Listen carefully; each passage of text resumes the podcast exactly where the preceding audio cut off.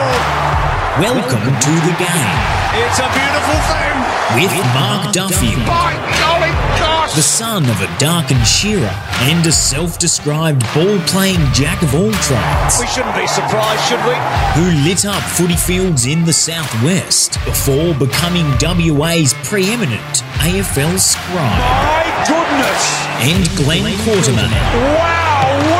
A proud Victorian parked permanently in the West who would have played 300 AFL games if not for his incredibly small hands. Goodness gracious me. Together they are Duff and Quarters, You know who? and this is your favourite footy podcast. who? It's unbelievable.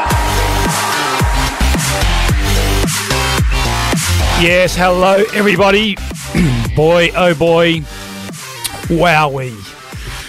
The grand final has been run and won. Well, kind of one team was running, the other team, I don't know where they were. This is the Duff and Quarters podcast. This is the post grand final and pre trade edition of the Duff and Quarters podcast. As usual, we are brought to you by Tab Touch. And those with the touch can better their bet. Download Tab Touch today. Please gamble responsibly and know that the Gamblers Helpline is available to you on 1800 858 858 if you encounter any difficulties. Quarters, Robbie Williams turned up, Delta Goodrem turned up, 100,000 people turned up, Hawthorn definitely turned up, Sydney didn't turn up.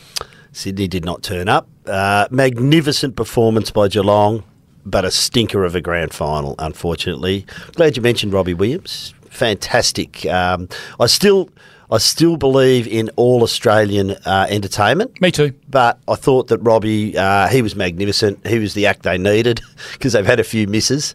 And uh, let's not forget Delta. She came up incredibly well and sang beautifully. Um, the grand final itself, an absolute stinker, as I said. You've got to take your hat off to Geelong. They did it their way. Chris Scott refused to yield. Um, there was some dramas at the end of last year about the direction he was going in. He remained steadfast. He got the players to buy in, most importantly, and he said this is the way forward and proved all his doubters wrong, including myself, Duff, because I picked them to finish ninth and they won the flag. So I, I just think it was a coaching effort for the ages from Chris Scott. And I'm not just talking about one game, I'm talking about the whole body of work since he joined Geelong and I thought it was a performance of the ages by the veterans. Isaac Smith clearly with the Norm Smith, Dangerfield for his grand final performance, but also his finals performance, wearing the Gary Ayres medal, and Joel Selwood, Tommy Hawkins, of course, as well. Uh, but Joel Selwood, uh, great scenes, great great performance, led the way in the first quarter, put the cape on and said, "Boys, follow me." and was just a fine performance by him. And the after grand final um, stuff was just brilliant. I've, I've actually heard some people being critical of him for sort of, oh, what's, you know, stealing the spotlight. Please, just back off a little bit. This, this bloke has. His comments were interesting after the game. Geez, they're hard to win. And no one's worked harder than Geelong, I reckon, to win this flag. And no one's worked harder than Joel Selwood at the coalface, and he's allowed his moment in the sun. And it wasn't really about him anyway. I love the fact he gave his boots to the Auskicker of the Year. I love the fact he got his friend with Down syndrome over the other side of the fence. Loved all of that. He's entitled to his moment, or his week, or however long it lasts. Good on him, and good luck to Geelong. Geez, the critics come easily, don't they? Yeah. I, I would have said Joel Selwood didn't steal the spotlight. I think the public um, course. afforded Joel Selwood the spotlight he w- he deserved. Hmm. He's one of the all time greats now. Um, he was in footy folklore anyway. He'll now be a headline act in it. As I um, wrote in a piece I did, it was a it was a premiership for the ages, but a premiership for the aged. Yes, great well. line. The old the old blokes um, came to the fore, and it was there was an interesting line from Tom Hawkins on the field after the game, and he talked about he said they used a swimming analogy. He said we didn't want to swim between the flags. We wanted to go out into the deeper water where it was more dangerous. We wanted to be riskier, and he said we made some beautiful footy. And basically, they we looked at them when we saw too old, too slow, and they just saw too safe, um, and that's what they believed was holding them back. Um, and they took Sydney to a place where Sydney couldn't swim. That's They that's- sure did. That's basically what happened, and and some of Sydney's young players uh, floundered. Another fishing analogy there, um, and But we should give credit to a few of the ones that did stand up. Robbie Fox played on Jeremy Cameron and played a great game. I thought he was their best player. Um, and I thought Chad Warner just kept plugging away. In and taking midfield. him on through the guts. Yeah, Made one mistake. And then and it was two. a 50. Well, what was the second? Well, oh, the not- not 50 giving metre the ball penalty. back. Yeah. So, but one one moment in the game, and you can't blame him for that. He, he would have been very frustrated. But I love the way he attacked the game. I love the way he attacked the centre. It would have been very hard to do so given the way Geelong was set up. I, you know what? That first 10, 15 minutes when they were getting goals from stoppages pretty easily in their forward 50, I thought, oh, this does not augur well for this game. It felt bad Yeah, from the get go, didn't it? The fact that Geelong went forward, kicked the first couple of goals, and then basically locked the ball inside their attacking half for most of the um, the first quarter. I think they were plus 19 in contested possession in the first term, which meant that um, Sydney just couldn't win a contest. They were 20 to 8 inside 50, which means Sydney spent the whole time defending. And Geelong took something like 35 marks, maybe even maybe even more that, maybe maybe close to 40 marks in the first term. Now, if Geelong takes more than 100 marks in a game, they generally win. Yeah. They're on track to take about 160 hmm. at quarter time. The game was completely on their terms. There was n- nothing, unless Sydney could get hold of the ball in and around the contest, there was nothing they could do to change it. If you look at what Longmire might have been able to do to change it, just radical moves maybe. Maybe he could have seen the writing on the wall with what was happening with Franklin and shoved him onto a wing for a while. And put Logan McDonald to full forward. yeah, so this is the other thing. This Well, Geelong thing. made the ballsy call, and as Chris Scott said, he probably could have got through, but we made the call on him. It's a grand final. Yeah. And we've tell me, these calls rarely come off in grand finals, and I had an uneasy feeling with Sam Reid, and I'm told in the warm up he looked cooked, and so why the hell did they roll that dice? No, and, and yes, the benefit of hindsight, but you know what? They had plenty of evidence to suggest he should not play. Well, they said themselves he was unlikely. Well, why play him? So in footy, your first thought's your best thought. Mm. And yeah, he was unlikely to get up. Well, he shouldn't have got up. And look, they had so many problems. This was not the difference between winning and losing the game. No, but it would have helped having another fit player out there. So let's just say, for argument's sake, Logan McDonald plays. He's a, a marking target. He kicks goals. Let's just say he clunks a couple in that second quarter. They're two goals closer at half time. Exactly. And then they get the first one in the third quarter. Suddenly we're talking about a three goal game, and then suddenly Geelong are looking back over their shoulders. Yeah. Not. And we'll um, never know because they didn't roll the dice. And it might have just given them a sniff. They were really only competitive for 30 minutes of the entire game. Uh, but look, let's not spend too much time on Sydney's woes. Well, you can't. We've pretty well covered it. There's no one else to talk about. You know the other thing um, about, and this is a postscript. No one does Mad Monday better than the Cats. Oh, I loved it. The old infirm, uh,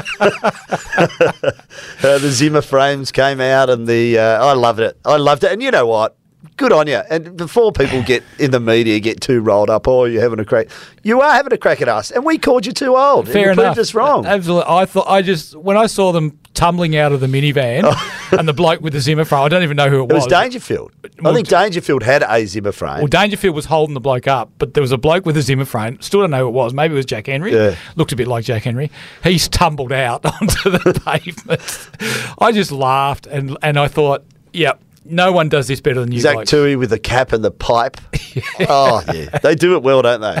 And they put the fun back into Mad Monday because, let's be honest, you hear the words Mad Monday and AFL clubs must just, you know, something must happen in their pants because we know good things don't happen on Mad Monday. So, th- what the Cats remind us with Mad Monday every year, and this is why I take my hat off to them every year, not just this year, they remind us that they're not out there curing cancer or achieving peace in the Middle East. It's footy, it's supposed to be fun.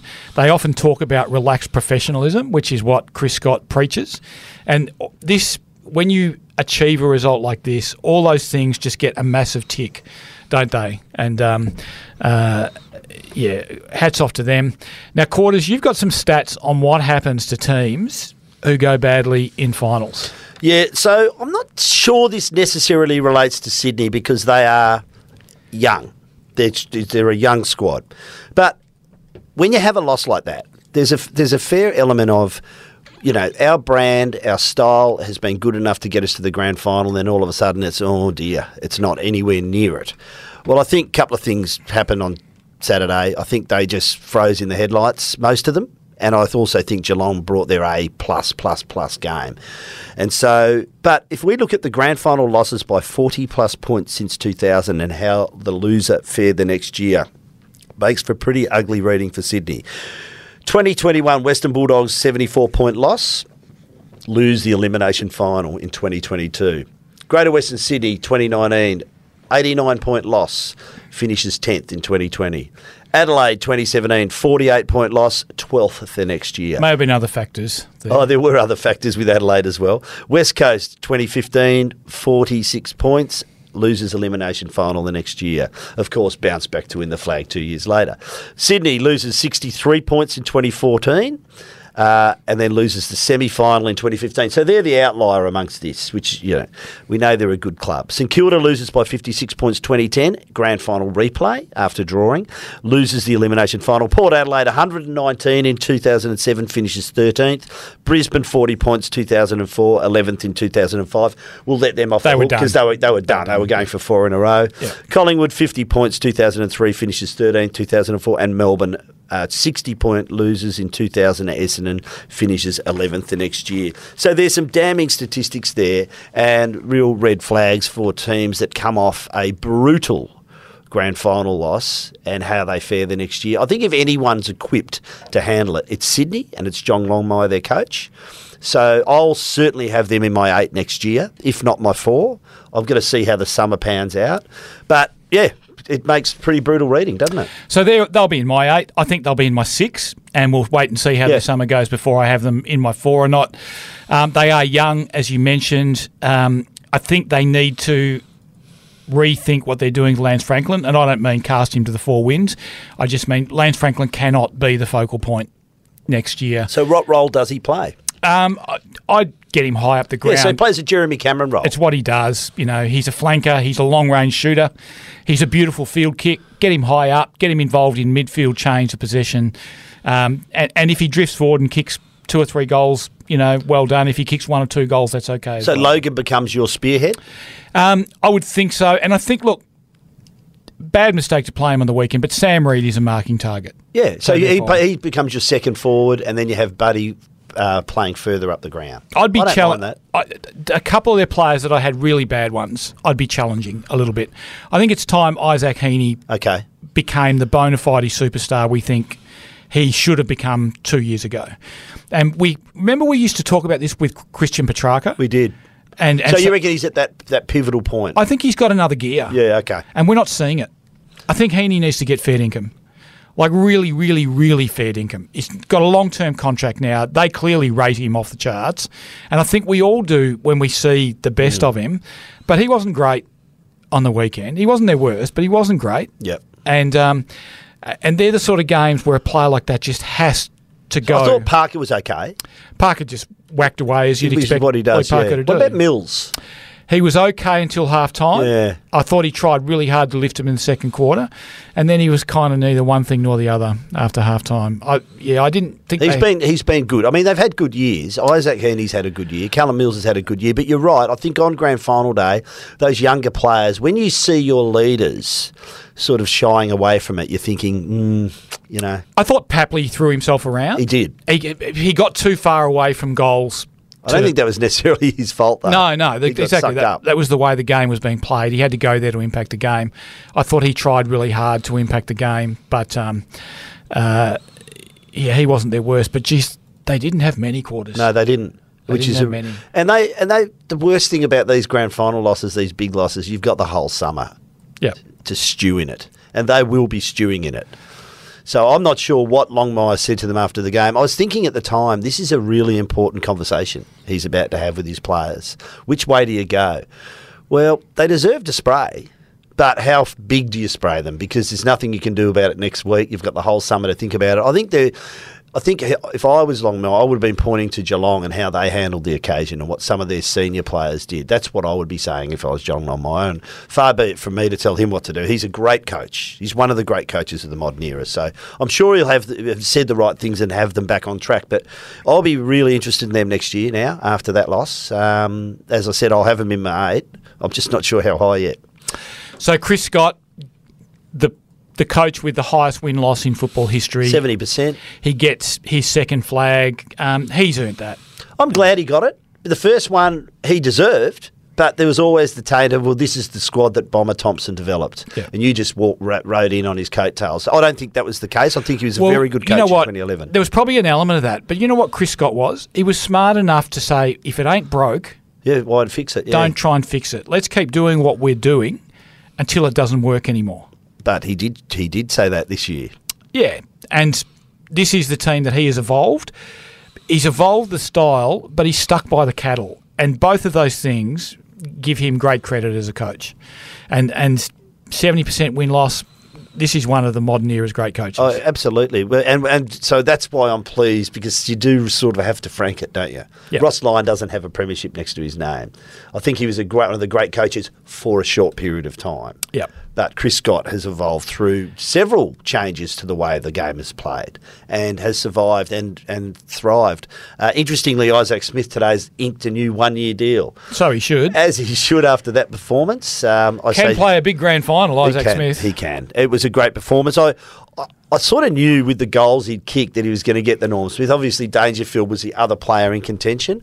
I would have been happy with either, but I think given the goals and what Isaac Smith did, I, I, I was happy for him to win that, but even happier for Dangerfield to win the Gary Ayres for his performance over three finals. if you're Joel Selwood, play on or retire. I'm retiring, but I'm not Joel Selwood. Um, he, I just can't see how you can go out in a bigger note. Well, you can. You can go out back to back, but I, I'm not sure. The body language from everyone, not only himself but his family, surely told the story, didn't it? I heard, not through official channels, but through unofficial channels, about six weeks ago, Joel Selwood was cooked. Yeah. So I would expect him to retire. And I also would expect, you can always be proven wrong, as we were with Geelong this year. I would expect he would be wrong to go on. He was managed beautifully Yeah. this year, but a year further on, after a great success like that, a season where you have to go deep into, into September, which shortens your preparation, shortens your recovery time, all those sorts of things, I think it would be a mistake for him to go on. And I think this is the perfect time to go out. They will be bringing in Tanner Bruhn, we think, from uh, GWS, and they can start, you know, succession planning in and around how their midfield looks. The other thing that Geelong needs to be very mindful of is that um, think of who didn't play. So Parfitt, Medisub, Sam Menegola didn't make the 22. Mark O'Connor just scraped in. Max Holmes um, didn't play because he was injured. There's a lot of players who are going to need more opportunity if Geelong is to retain them. I think Joel Selwood, it is, it would be a great time for him to step away. It was interesting to see everyone interviewed after the game, his teammates. I don't think any one of them uh, did not break up when they were talking about Joel Selwood. Yeah. So once again, I think the, the body of evidence is there that, that I think that was his last game for Geelong. what a great way to go out. So he's the one that drives that culture, isn't he? Like he's just ruthless. Um, there has been no tougher competitor in the competition over his time in the game. And look, he joins, you know, the likes of Hodge and and, and those types now as the um, what is he four premierships Yep, in. This is his is. first as a captain. Um, he's been a star in most of those games. Um, yeah, one of the great players of his I like the bookends too.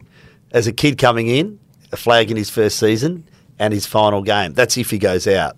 Uh, that's that. That really would be great story to write. Uh, and they've renamed it Joel Long. Joel Long, yes. well. Well, he's the king of Geelong right now. Forget Billy Browners. Forget my old mate Darren Lyons. He is the king of Geelong as we speak right now. Isn't it amazing how you get these echoes through history in footy? So to me, this reeked of Carlton 1995, Yeah. who beat Geelong and didn't just beat them, smacked them by 10 goals in that 1990, which and it was a grand final like we saw on Saturday, a massive anticlimax.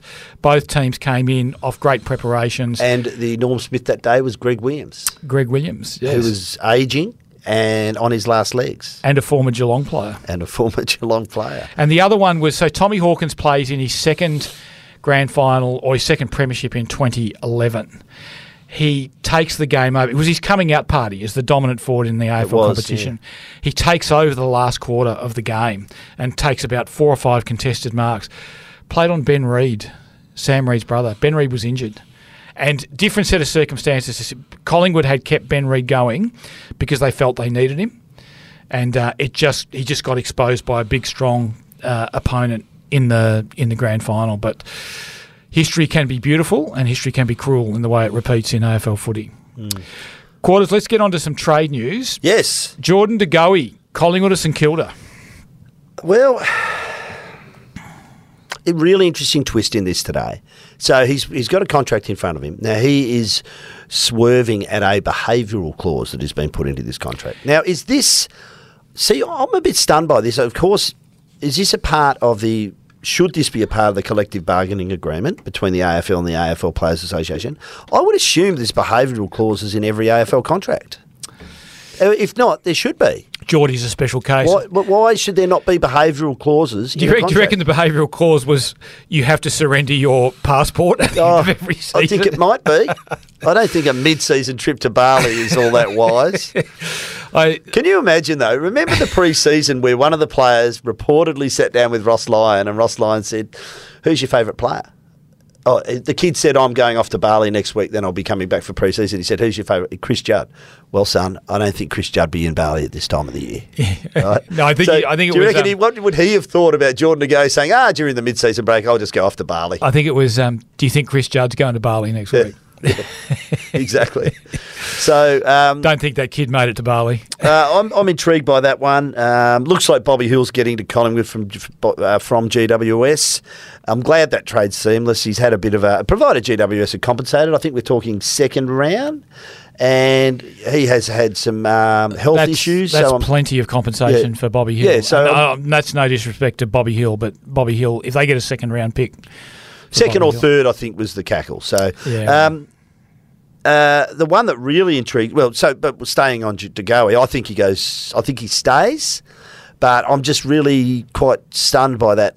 Um, the news today. So what are you saying? Are you saying when you ask, surely all player contracts have behavioural clauses Yes, in them? should they should. Are you saying that why does Collingwood need a behavioural clause because they should be in the No, standard? well, I'm saying obviously there aren't because they've put one in, and he should have a behavioural clause given what he's been up to in the last recent uh, few years. So I, I just, well, ten years really. Yeah, but look, I, isn't there a part of you that wants to see Geordie go to St Kilda because he's got St Kilda written all over him, hasn't he? You know, I don't want that to happen to St Kilda. a I sh- like St Kilda. It's a shame that they don't have the St Kilda disco still. Was he their player of the finals? Eh, Probably not in the third final, but he was, or the second, their third final, sorry. But he was a very he stepped up to the plate in the finals. Yeah, I, he played a great and powerful final series. We know the talent. We know the talent. We've seen the talent. It's- and is integral to them. Yeah. So that's why I think they'd be low to. You know what really? can he? Can you take him to the bank? well, he proved in the finals. I think you can. Really? He stepped up in finals. What about Sydney? Oh well, that final game, yeah, final in yeah, Sydney. yeah, okay, but he still played well in two finals. I think we thought he was one big final away from being the player of the final series, Mm. and then he wasn't. Yeah, I, I, I, that's what you know. What intrigues me with them is the whole Brody Grundy situation. Yep. So, what if why? So McStay comes in, Grundy goes out. So I don't think the portion of the salary they'll dump, pretty well it'll be mitigating. So I think what they pay McStay is pretty much what they would have had to pay. What are you gaining and what are you losing? So I'm just saying with McStay, Grundy goes out. What if Cameron goes down?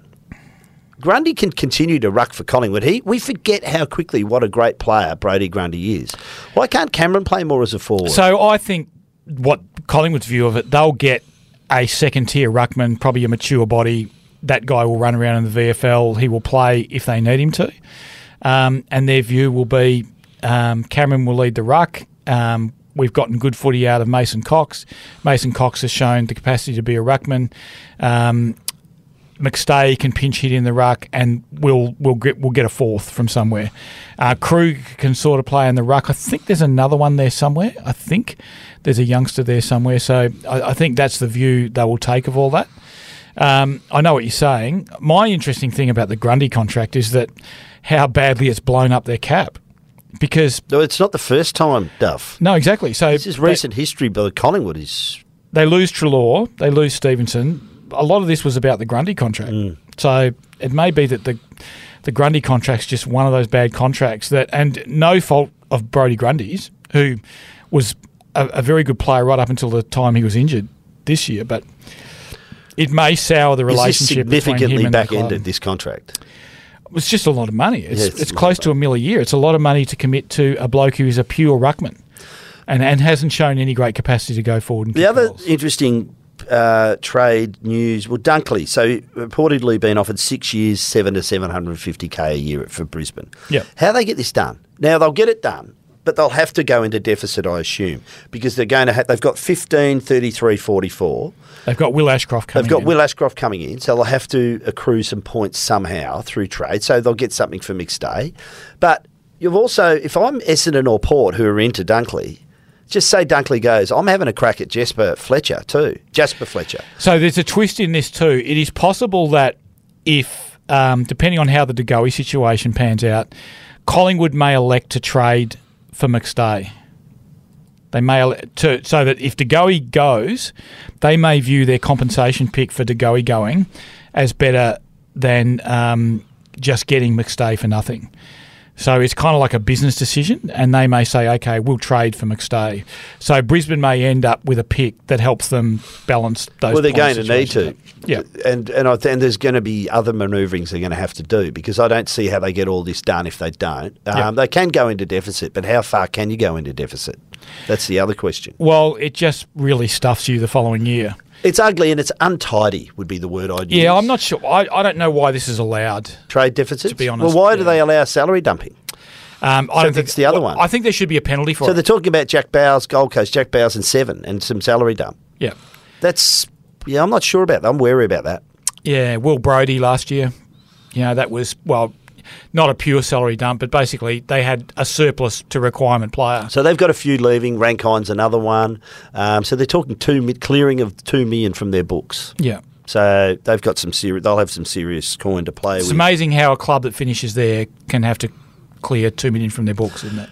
Uh, the other one at Collingwood is um, Ollie Henry. So we know Geelong's into him. We know his brother plays at Geelong and played very well in the final, in the grand final. Um, so I think they're super keen to keep him, as I would be. I think the kid's got a lot of talent. We saw that over here against Freo in the wet. So they'll be super serious to keep him on their books. I think Collingwood, Yeah. Ollie Henry. Let's talk the local teams. So Yes. obviously the the first point of business for West Coast in trade period will be to try and get the junior Rioli trade done and, and try and get what they feel is adequate compensation for that. That will follow on, I think, from the Karl Amon trip. So they get an end of first rounder, early second rounder. somewhere in the early twenties, maybe mid twenties. So they, they're happy with that no, no, I think they'll push for more than that. end of first round. but I think if I was them at the end of the day, if that was all they got, I would suck it up and I'd get on with life. Well, if you get Junior in, and we've seen Port come out today uh, talking about the role he'll play, it's that mid forward connection, which which has been the what he was at his very best at West Coast. I don't think there was any better player with better vision uh, at finding a player inside fifty um, than Junior. we know the talent. Yeah, so that's he'll and of course with Rozee going for uh, mid now, so he'll he'll play an important role there, provided they get him fit and they uh, they've come out today and said we're pretty confident we can get him fit. Well, I hope you do because we want to see him at his best. But there's some work to do. Yeah, it does make you wonder. I have to say, as to given and and you know my view on West Coast doing this trade, do the trade, get on with it. It's opportunity, but it does make you wonder, given the level of support West Coast provided for Junior Rioli, why he couldn't get fit for them. Agree. That's you know that's a that's an interesting question to be asked here because um, that club did stick very fat with Junior Rioli. Um, now Fremantle has uh, looks like Blake Acres will be one of the early ones done. So third round. future third, which I would have said if Carlton get Blake Acres, given the season he had for a future third, that's a very very good deal for Carlton. Really good deal. But How's having- that deal getting done? Uh, well, he's not in contract. Okay. So basically, sometimes you're a windscreen, sometimes you're a bug. Uh, the Griffin Logue one, Colin Young was on trade radio, was a honest, charming Colin yesterday. Like, no issue whatsoever with Fremantle. It must have been a different person I had the phone conversation with back So is there an April, issue with Freo? Of course there is. Yeah. It's been conflict all year. Yep. No doubt. Um, which is why Fremantle was so concerned they had just had to position themselves to make sure they could trade for Griffin Logue um, because their concern was that the manager would try and shoehorn him through the preseason draft. So um, Fremantle has been constantly trying to position themselves just to make sure they could. So we're told both Griffin and Tucker are still uh, keen on the move to North Melbourne, despite the um, ongoing or the yet to be started investigation into Alastair Clarkson. Well, according to Honest Colin, yes, yes. So um, no reason to doubt Colin.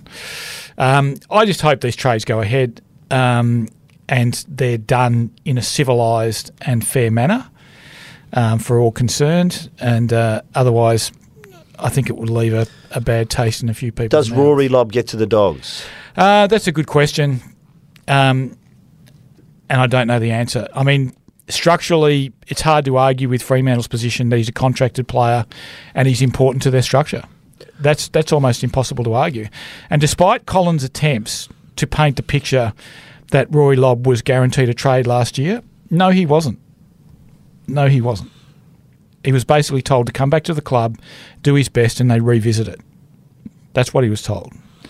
So um, if Rory Lobb doesn't get there, then Rory Lobb has to honour the contract that he signed, that he has financially benefited from, that's netted him an average of $700,000 a year for four seasons so far and into a fifth next year. He's got one. Okay, one year left, and he's twenty nine. 29, turning 30. There are reasons why Fremantle, it may be in their interest to do the deal, but I think Fremantle has to look at what list they have left for next season, and if they believe Rory Lobb's a required player, he's a required They're player. two big outs, Logan Lobb, for the structure of that. Both of them, yeah, Yeah. yeah, absolutely. Um, look, if if Josh Treacy and Jye Amiss were both a year further along, or if let's assume that Luke Jackson gets to Fremantle, if Luke Jackson had shown more acumen as a power forward, then I think Rory Lobb would be a definite release. Well, Jackson's coming to free. I saw him partying with Sean Darcy at the weekend. Yeah, but they all party with each other. No, down there. mate, I'm being facetious. Fremantle's not that big a place, mate. if you, Perth isn't.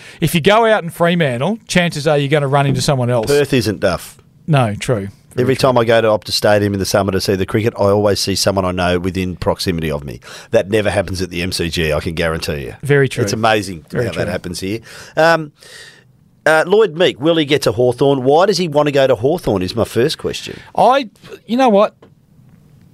To me, just I keep thinking Meek West Coast. Don't be surprised if Meek turns up at West Coast. It just works, Yeah, I think it does. particularly if Jackson gets to Fremantle. I, I just think it works.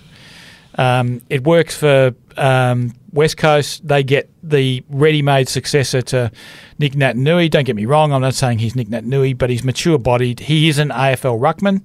He's an outstanding character. He's still getting better. He's improved markedly over the both of the same, the last two seasons. I think he'll improve a bit more, and if he improves a bit more, he'll be an absolutely viable AFL lead ruckman, and I think that works for West Coast. Uh, just on Lloyd Meek to expect him to poll well tonight because of course it's the Sandover Medal tonight. Yes. it's the night of nights in Western Australian football. Uh, so Lloyd Meek uh, had a pretty good year with Peel Thunder, so expect him to poll very well. Haiden Schloithe, uh, retiring, would become a two-time Sandover medalist, so he would join Stephen Michael as a uh, two-time Bulldogs uh, Sandover medalist. Jai Bolton from Claremont, Jesse Turner from Swans, uh, Meek's another one to keep your eye on. So uh, that's tonight. Yep. Um, uh, Jesse Turner, I'm going to say, from Swan Districts. Not that I've watched a lot of WAFL footy this year, but um, my mail is that he's an eye catcher. Um, and fair chance the umps might notice him, pick him up, and run with him. Early tip for the WAFL grand final quarters. I'm going to say Claremont. They do go well against West Perth. Yeah, and I just like the Ashley Prescott story. He tried to hose it down. You know, the, the Darren Harris v Claremont's don't hose it down. You can't hose it down. We won't let you hose it down. It's a story, and that's what it is. Um, it Do you was- reckon Darren Harris might do a bit of Teddy Whitten, we stuck it up him if he gets up over the Monts? I reckon he will, and I reckon he should. But I just look at that. So many coaches lose a grand final by two points in an absolute epic, and then get done ten, and then ten- roll ten days later. necked, um, yeah. I really like the depth. Both pretty strong midfields. I really like this experience and depth in that Claremont midfield, and we continually ask the question about them: Bailey Rogers, Declan Mountford. Um, why aren't they playing AFL? Yeah, I just I've said this to you before about Bailey Rogers. I look at Bailey Rogers and I just don't see what the catch is. You know what I mean? Like usually there's a red flag. There's something. There's plenty of players running around the And I ju- AFL who are far worse than Bailey Rogers. I just don't see what the, the red flag is with Bailey Rogers. He's a beautiful kick. He's got a strong body. He's a good runner. He's not super quick, but my understanding is he's got a massive tank. He can, you know, run the ground very well. Um, he's a good decision maker, and he's got outstanding character. there might be a question about this coming up shortly, actually. Ben Edwards is another one. Ben Edwards stepping out of traffic is lightning fast. Lightning. Now, he's a scrappy kick, and that's a problem for him. But you can work on that. I, I think that he's got the sort of kicking action that you can work on. There are some kicks you can't fix, and there are some kicks you can fix. I think if I was an AFL club, I'd be taking the punt on believing I can fix Ben Edwards' kicking a bit. Because that speed uh, Brian Myers. out of traffic, it's electric. Well, about Brian Myers' kick? Yeah, that's different. He So te- it can be done. Tends to hit targets though. Brian Myers, he tends to be a good kick. And West Perth has got a few of these players as well. Luke Meadows was unlucky, went over there. I think he played with Box Hill, didn't quite um, get through. Um, they've got a you know uh, Kai Tell, of course, who trained at West Coast in the preseason, is widely regarded as the the best power forward in the competition. Of course, some Black is getting on a bit now, but um, Bolton's another one. He's getting on a bit now. Yeah. Black got his opportunity this year, obviously, um, and you can sort of see why. I mean, he's an accumulator, isn't he? Would he but is he is he has he got the AFL characteristics you need? Maybe not, but um, I'm glad he got a taste of it this year. Yep. Now it's time for this. Saddle up your camel. It's time for the Thirsty Camel mailbag. Yes, and thank you for your support, Thirsty Camel, throughout the seasons. It's been another cracking one. We've given away plenty of cartons. There have been lots of mail. Uh, please keep them coming. Please keep them short. And uh, we're starting with Bruce Walker, a long-time listener, Perth boy, lurk, working and living in Vietnam, Duff. Yep. Junior Rioli's initial problem, I think it was just prior to the West Coast Eagles Cats final. There has been something off with the Eagles since then. Was there a division created in the group? Then Simpson's comments, we just don't like the hub. I think he was saying our dynamic in the hub is that word. Then the COVID thing at Hip-E Club. Maybe Junior Rioli leaving will be the best thing for the club, especially if we get Georgiades out of it. Cheers, Bruce. Don't think they're getting Georgiades out of it. If I'm Port Adelaide and West Coast says the deal doesn't get done unless Georgiades comes home, you just say, oh, well, you can keep Junior. That's what I'm doing if I'm them. Um, Georgiades is a budding key position player with great talent. Took mark of the year this year. He, he takes a mark of the year contender twice every three weeks. Um, very exciting player. Look, I have no doubt that Junior Rioli's circumstances have created angst amongst the Eagles player group because they've had to make special rules for Junior Rioli to help him to fit in, uh, to welcome him back. Um, they had to go without him for two years at a time when the club was smack bang in the middle of the premiership window. Um, let's face it, if Junior Rioli plays that night against Geelong, that's a semi final. Um, if you win that, you're two wins away from a back to back premiership. So, yeah, I've, I've got no doubt there would be angst in the player group um, over Junior Rioli. Having said that, they did stick by him, they did welcome him back. Um, he is uh, a very popular person with the Eagles fans. Uh, perhaps not so much now, but certainly has been. Um, yeah, I think there's something to that. Still a premiership player. Don't forget that. Um, this one from the Nuffington Post, but importantly, Duff. The headquar- Nuffington Post? Nuffington, Nuffington Post, headquartered in Bonnie Doon, Victoria, home of the Golden Trout nightclub, which I've been to a few times. Also, uh, the holiday spot For the castle. For the castle. Yes, yes. And it, there is serenity now there. Feel I've- the serenity, I've felt it. I've seen it. I've been there. What, at the Golden Trout nightclub? No, not there. Sitting on the banks of Bonnie Doon with my wetting a line trying to bring in a carp. Uh, High Duffin Quarters, the AFL has recently approved salary dump trades. Gold Coast are now offering this type of trade with pick seven on the table for anyone who will take Jack Bowes, given he has a back-ended contract with two years remaining. It's been reported that both WA clubs are not interested in this trade.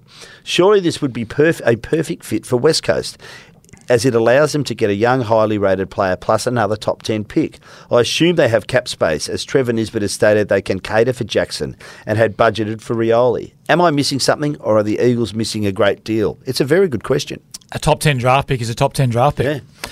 So, yeah, we'd have to know what the catches are. Well, we'd the have to- catch is salary dump. Yeah. Well, he may be on a significant salary, and maybe if you can't fit him, you can't fit him. Um, Trevor Nisbet is a stickler for order with his salary cap.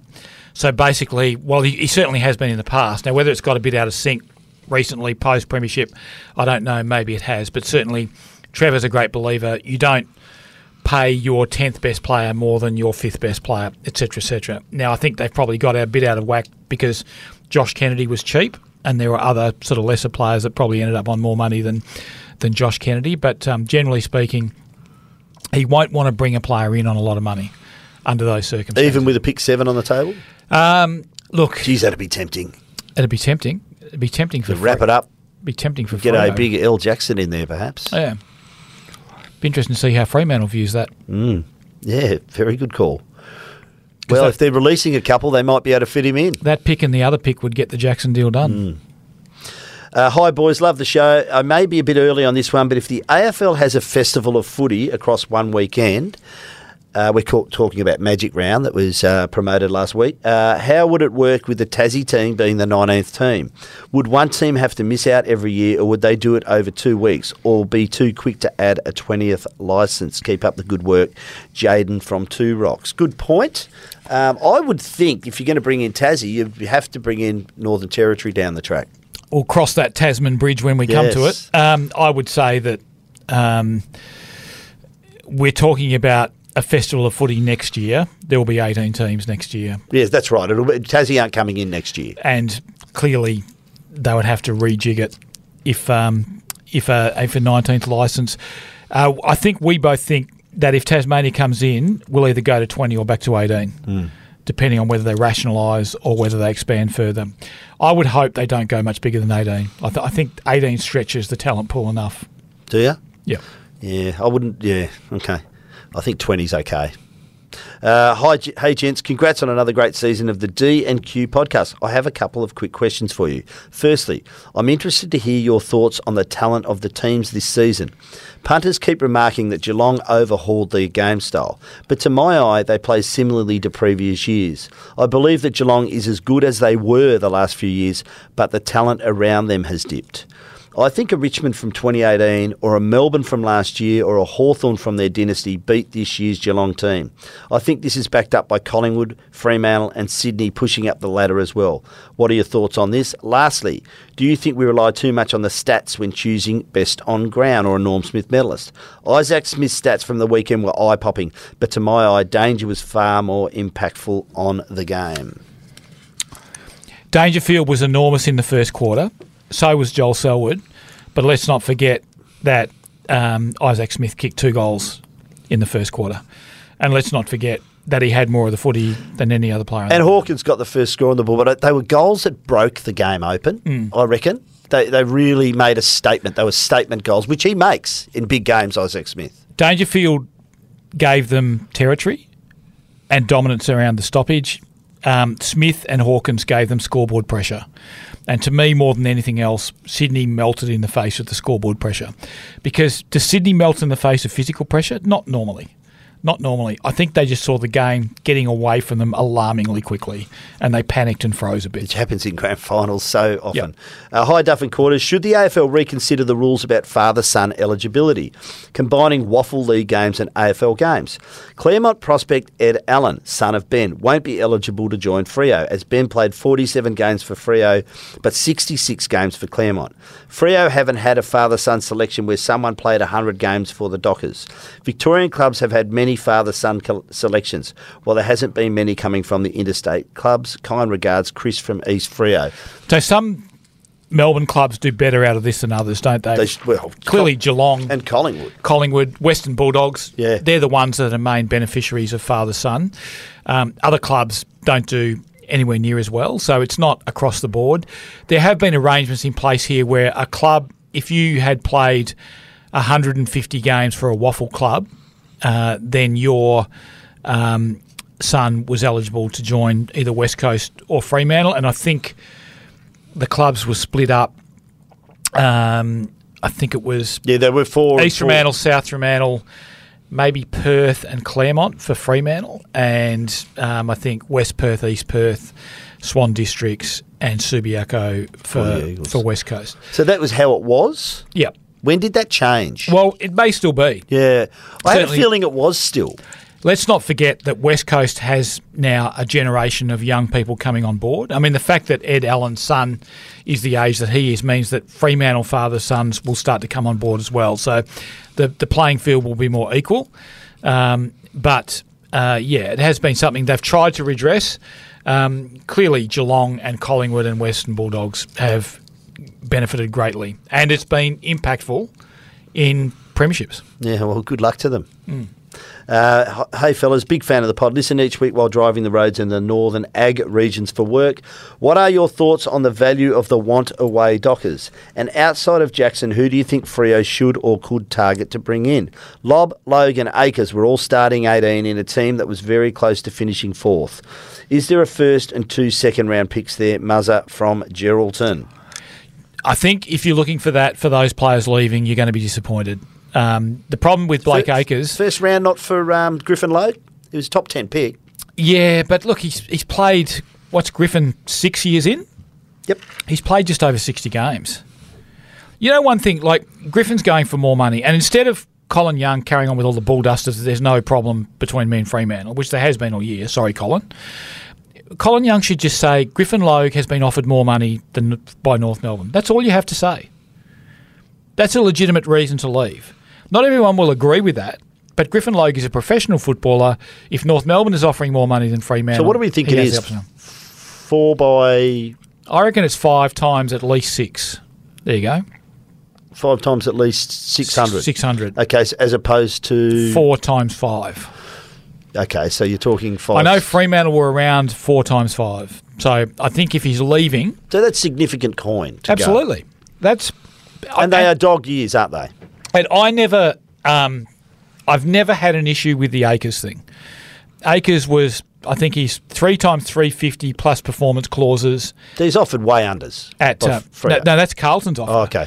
Fremantle was two times two something with a lot of performance clauses. Fremantle's view of Blake Acres is that Blake Acres should be allowed to earn four or five hundred thousand dollars if he performs, but he's only had one good year in seven or eight years in the system. So they wanted Blake Acres to earn his coin, and Blake Acres, as he is absolutely allowed to, said, "I want more guaranteed money."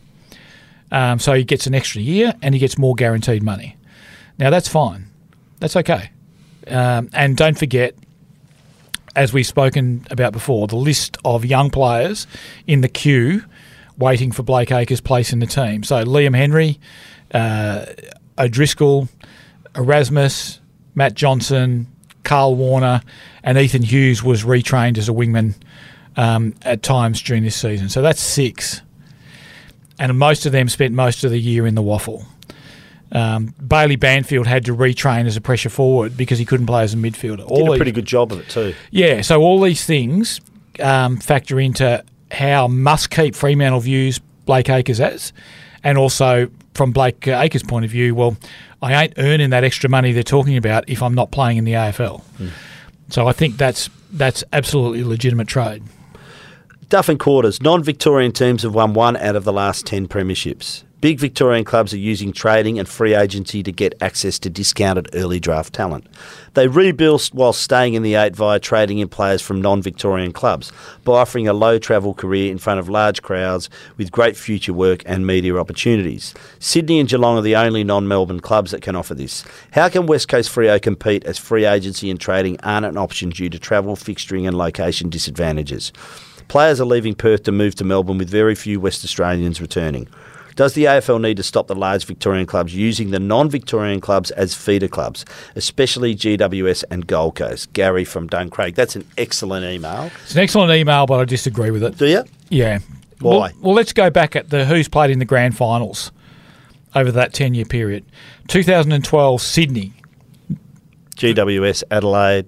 Sydney versus Sydney 2012, Fremantle 2013, Sydney 2014, West Coast 2015, Sydney 2016, Adelaide 2017, West Coast 2018, GWS 2019, um, Geelong obviously in 2020, and then two Melbourne clubs in 2021. there's been a lot of non-victor. If if you're getting to a grand final, you've had a hell of a season. I agree. I, I, I don't agree. Obviously, though, that was incorrect about the the the premierships, their grand finals. But he's got a point about the trading. I mean, right now we're seeing Richmond probably going to get two GWS starting midfielders. They are. What has definitely happened is the strong Victorian clubs have picked off the the frontier. And you look at what's happened at GWS and Gold Coast is been a disgrace. And every club, and we're all responsible. Hawthorn's responsible. Um, you know, I, I haven't liked it. They've had to reinvent themselves over again, You know and they've done a pretty good job. You know what I'd be spending my money on if I was the AFL? I'd be working out how to get twenty thousand bums on seats at GWS. at both. Metricon. well, they thought they had that. They thought Buddy was going to GWS initially. You do that, and I think the whole game changes. If they're playing in front of full stadiums, I think the whole game changes. I'm if I'm a kid, I don't want to be going to Giant Stadium and playing in front of ten thousand people in a twenty three thousand No. seat stadium. And the same for Gold Coast, Gold Coast, Carrara. and and Metricon. You know, just they have to get those stadiums full. They do that. This whole situation changes very quickly because let's face it, quarters.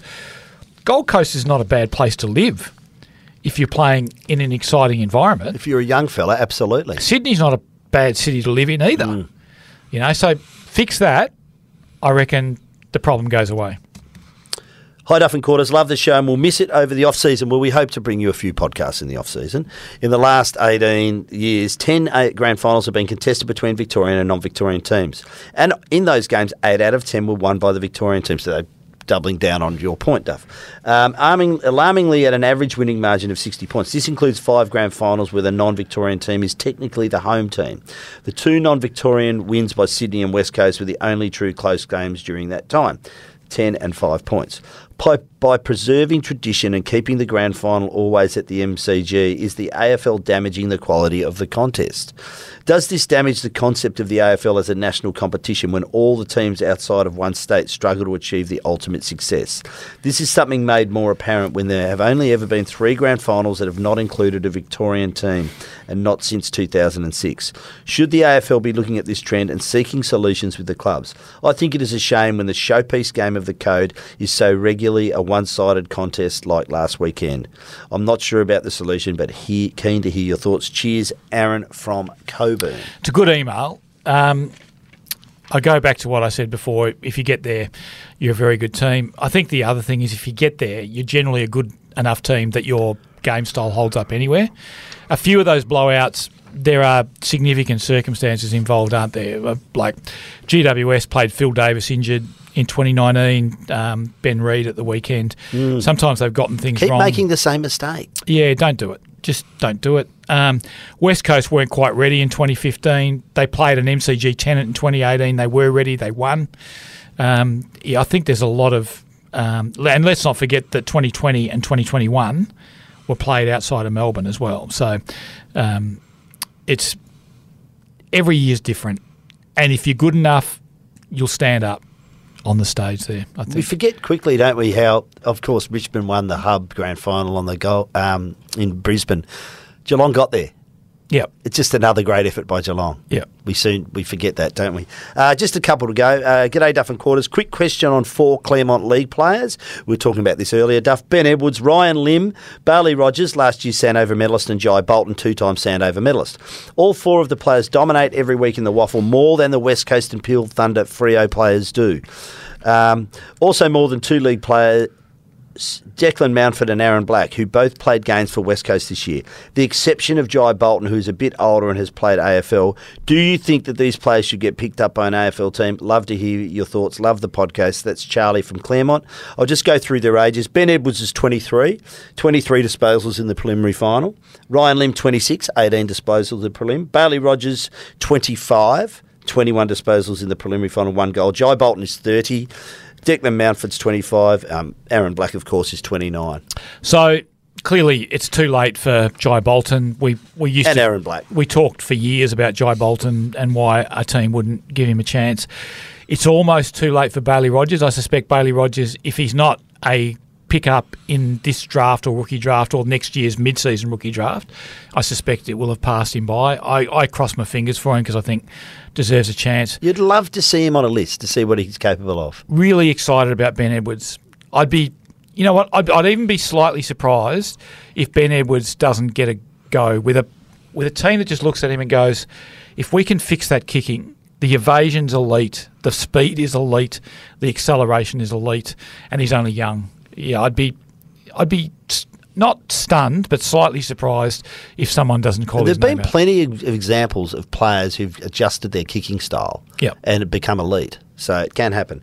Uh, last one for this week. This is Zhu Ting from Dianella. I hope I've pronounced that well, uh, right, Zhu Ting. If not, I apologise. Hi, Quarters and Duff. I think Quarters would enjoy having his name read out first for a change. Thank you, Zhu Ting. My question for this week is given the news surrounding a Tasmanian team, should the AFL start a development of a 20th team in the Northern Territory in the next few years to match when the Tassie team enters the competition? I would think it's quite inevitable that a 20th team would be needed to make fixtures easier, and I, it would finally make the AFL touch every corner of Australia. Given how GWS and Gold Coast are struggling to get bums on seats, it'll make sense to get the two new teams into the competition ASAP to develop their fan base. Would love to hear your thoughts. Uh, Zhu Ting, uh, shout out to the Purple Rain Boys who introduced me to your podcast that I listen to religiously twice a week. Thanks very much for that. I just on that, I, I used to be uh, a bit wary of the NT. We've seen a lot of scrappy games up there, but generally they've been played at night, which is not suitable. But I think the time of year, I'm told, it's not over the top hot. Uh, and I can see it happening in the Northern Territory now. I really can. That's Not- why I think 20 teams is possible. Not over the top hot. What do you call not over the Well, top I mean, hot? it's it's 25, 26, 27, and it's humid, but it's not like 30 plus. And before you say that's way too hot, they have to come down and play. They'll have to come down and play in Tassie and Melbourne, but aren't and then, Geelong. Aren't then you're just creating more crappy games? I don't know so much. I think I think if We'll go play, up there and get our clocks cleaned, and they'll come down here and get necessarily if you play it during the daylight hours. I'm not sure. I think I think I'd like to see it happen. 26 degrees with thick blood from winter Mm. quarters. Jeepers. Yep. be scary coming down here for them though. Don't worry. anyway, thanks. I'd rather for be your, them than the other way around. Thanks for your thanks for your mail. Please send them to this address. Send your mail to duff and quarters at wanews.com.au. Thank you very much for joining us on the show today. We have been brought to you by TABtouch. Those with the touch can better their bet. Download TABtouch today.